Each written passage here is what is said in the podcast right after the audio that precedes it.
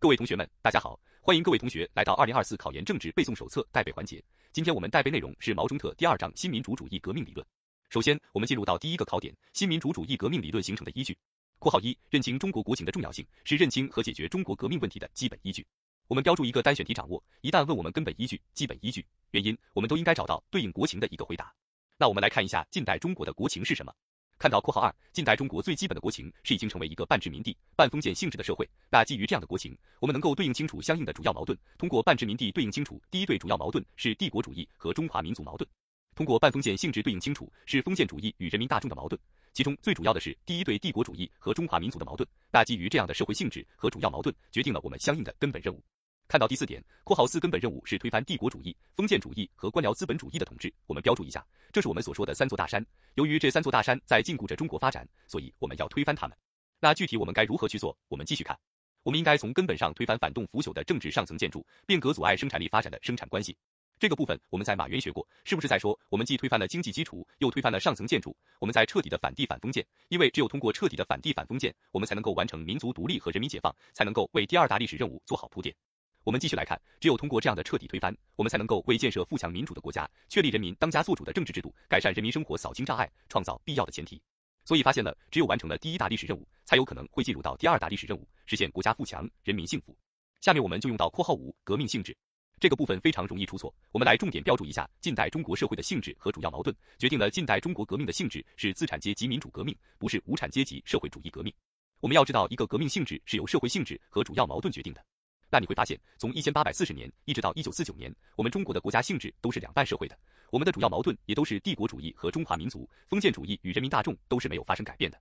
所以我们要知道，无论是旧民主主义革命还还是新民主主义革命，它的国家性质和主要矛盾都没有发生改变，所以它们的性质都是资产阶级的民主革命性质。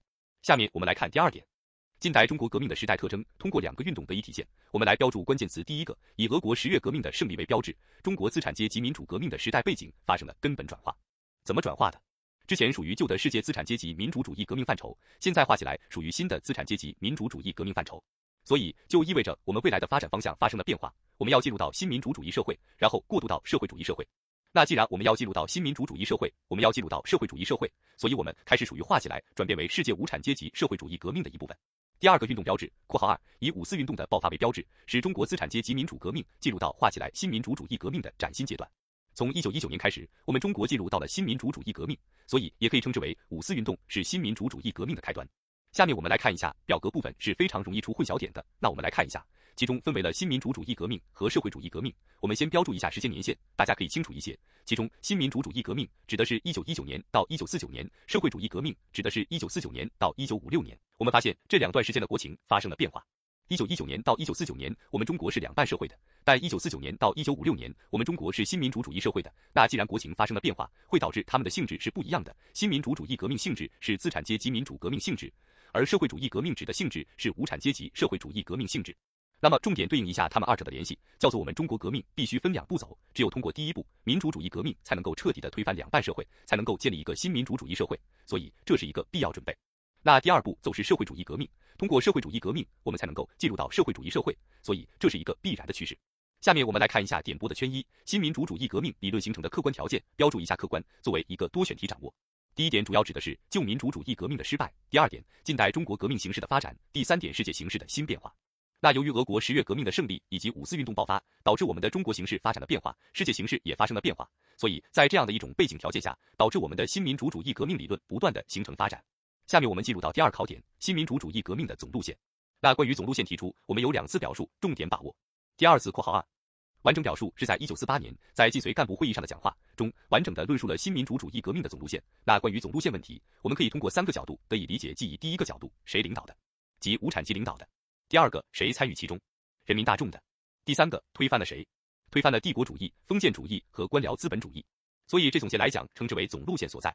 所以，我们标注一下，这仍然是三座大山。那其中标注一个小重点，叫做通过第二次的完整表述，革命对象中增加了官僚资产阶级。括号三定性，新民主主义革命总路线指明了中国的革命对象、动力、领导力量、性质和前途。那下面的知识点就围绕着定性的这四个方面进行展开。那首先我们进入到对象。第二点，新民主主义革命的对象，三座大山的内容我们需要对应清楚。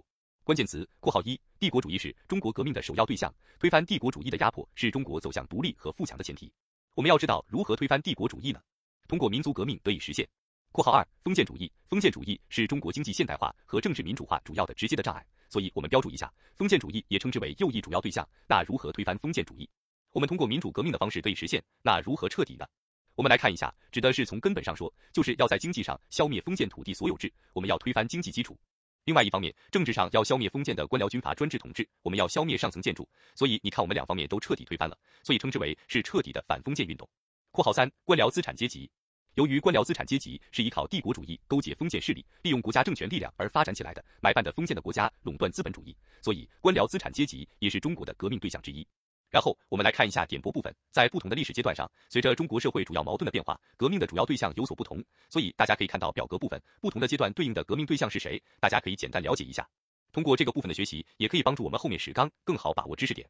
下面我们进入到第三点，新民主主义革命的动力主要指的是总路线当中的人民大众。我们可以简单把握关键词：工人阶级是最基本的动力和领导阶级，农民阶级人数最多是主力军，同时还有城市小资产阶级和民族资产阶级。下面我们看第四点，新民主主义革命的领导力量。括号一，领导权的重要性。我们重点把握一个辨析的选择题：无产阶级领导权是中国革命的中心问题，也是新民主主义革命理论的核心问题。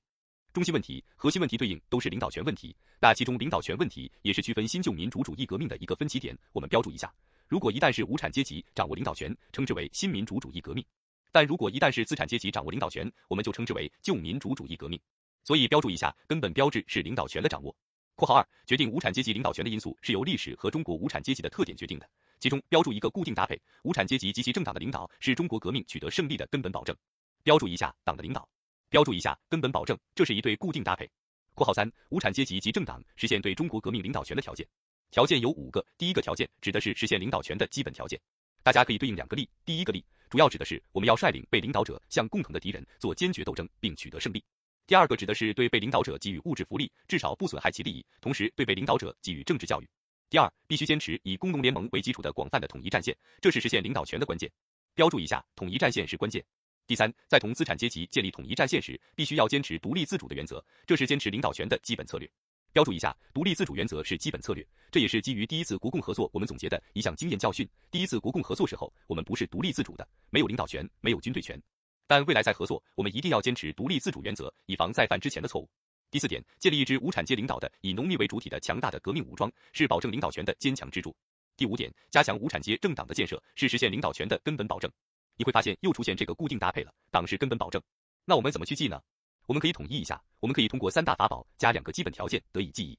三大法宝指的是统一战线、武装斗争和党的建设。那我标注一下，其中第二点、第三点都在讲统一战线，第四点革命武装指的是武装斗争，最后一点对应的是党的建设。所以通过三大法宝再单独记一个基本条件，就能把这五个条件都记清楚了。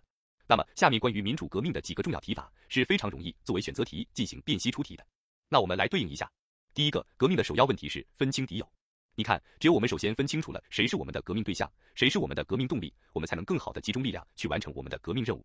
这是第一个。第二点，我们刚给大家讲过了，叫做中国革命的中心问题和新民主主义革命理论的核心问题，对应的都是无产阶级领导权的问题。第三个，中国革命的基本问题，标注一下是农民问题，因为农民人数最多，我们一定要掌握农民的问题。第四个，新民主主义革命的主要内容，主要指的是没收封建地主阶级的土地，归农民所有。最后一点，新民主主义革命的实质是中国共产党领导下的农民革命。要知道，农民人数最多是主力军。第五点，新民主主义革命的性质和前途，其中性质前面通过表格给大家讲过，我们再来对应一下。括号一，新民主主义革命的性质不是无产阶级社会主义革命，而是资产阶级民主主义革命。刚才我们说了，革命性质不是由领导权的阶级而决定的，而是由社会性质主要矛盾所决定的。括号二，新民主主义革命的新内容和特点，这个新主要指的是与旧民主主义革命相比，我们新在哪里？第一个新在，我们是世界无产阶级社会主义革命的一部分。未来我们要进入到新民主主义社会主义社会，所以我们必然属于世界无产阶级社会主义革命的一部分。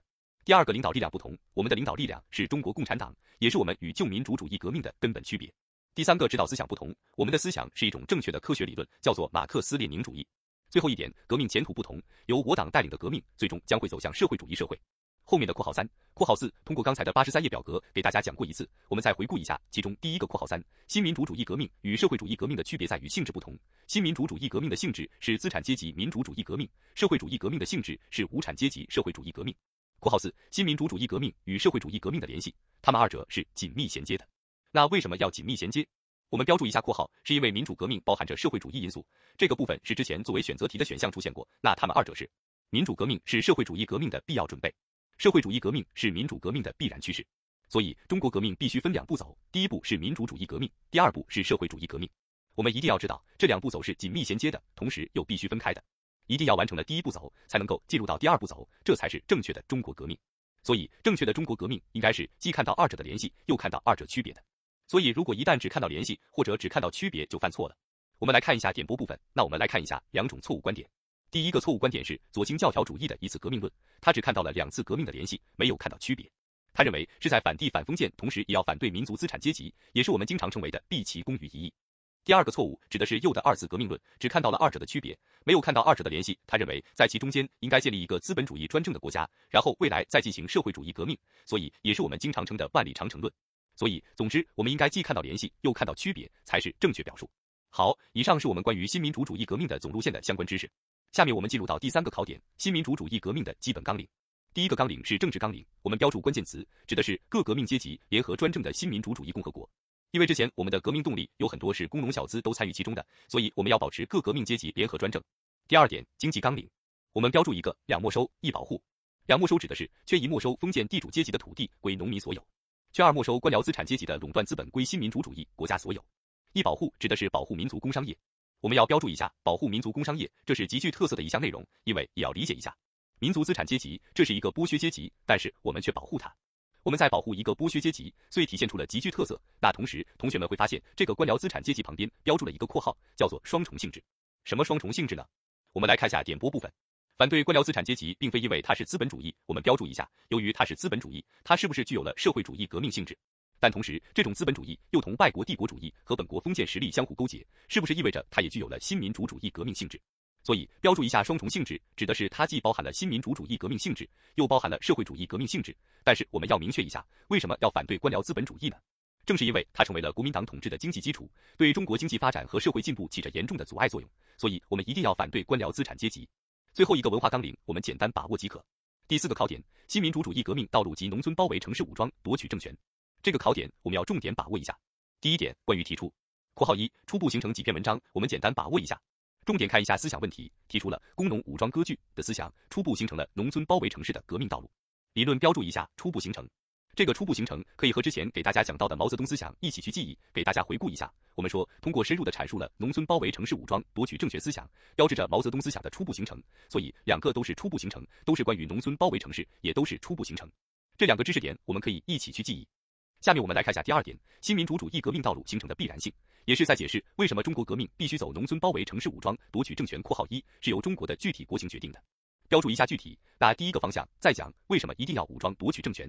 我们来看一下，由于在两半社会的中国，内无民主制度，外无民族独立，所以中国革命的主要斗争形式只能是武装斗争，所以必须武装夺取政权。那第二点再说，为什么一定要走农村包围城市？因为近代中国是一个农业大国，农民占全国人口的绝大多数，是无产阶级可靠的同盟军和革命的主力军。只有我们的革命战争获得广大农民的支持和参与，才能为最后夺取全国政权奠定基础。所以，我们一定要走农村包围城市。我们看一下（括号二），中国革命能够走农村包围城市武装夺取政权道路，也是由中国的特殊国情决定的。我们来标注一下，第一点在讲必然性，第二点在讲可能性。为什么我们可能走通这条道路？我们来看一下以下五点原因。第一个，主要由于社会政治经济发展极端不平衡，存在不少统治薄弱环节，所以也为我们提供了缝隙和可能性。第二点，由于广大的农民深受反动统治的压迫和剥削，所以人民的革命愿望强烈，我们的革命群众基础好。第三点，全国的革命形势的继续向前发展，为农村建设革命根据地提供了客观条件。第四点，相当力量的正式红军存在，也为我们提供了坚强的后盾。最后，党的领导有力量及其政策不错误，提供了重要的主观条件。所以上五点告诉我们为什么我们能够走通这条道路，那请大家标注一下。前三点是客观的原因，后两点是主观的原因，我们进行区别一下。第三点，道路内容，我们要做到三点内容，分别对应清楚关键词。括号一，土地革命是民主革命的基本内容。括号二，武装斗争是中国革命的主要形式，是农村根据地建设和土地革命的强有力的保证。括号三，农村革命根据地是中国革命的战略阵地，是进行武装斗争和开展土地革命的依托。下面我们重点来看一下点播部分，我们要区别清楚新的革命方法和新的革命道路。我们可以称之为说，中国共产党一经成立就采取了新的革命方法，因为革命方法指的是群众路线方法，但是我们不能称之为党，一经成立就马上找到了正确的革命道路。革命道路指的是农村包围城市，武装夺取政权，而这条道路是在我们党不断的实践当中、不断的探索当中才得以产出的。所以，我们来看一下，指的是中国革命的正确道路，是在创建井冈山革命根据地的过程中开创的。所以我们一定要区分好他们两个之间的区别。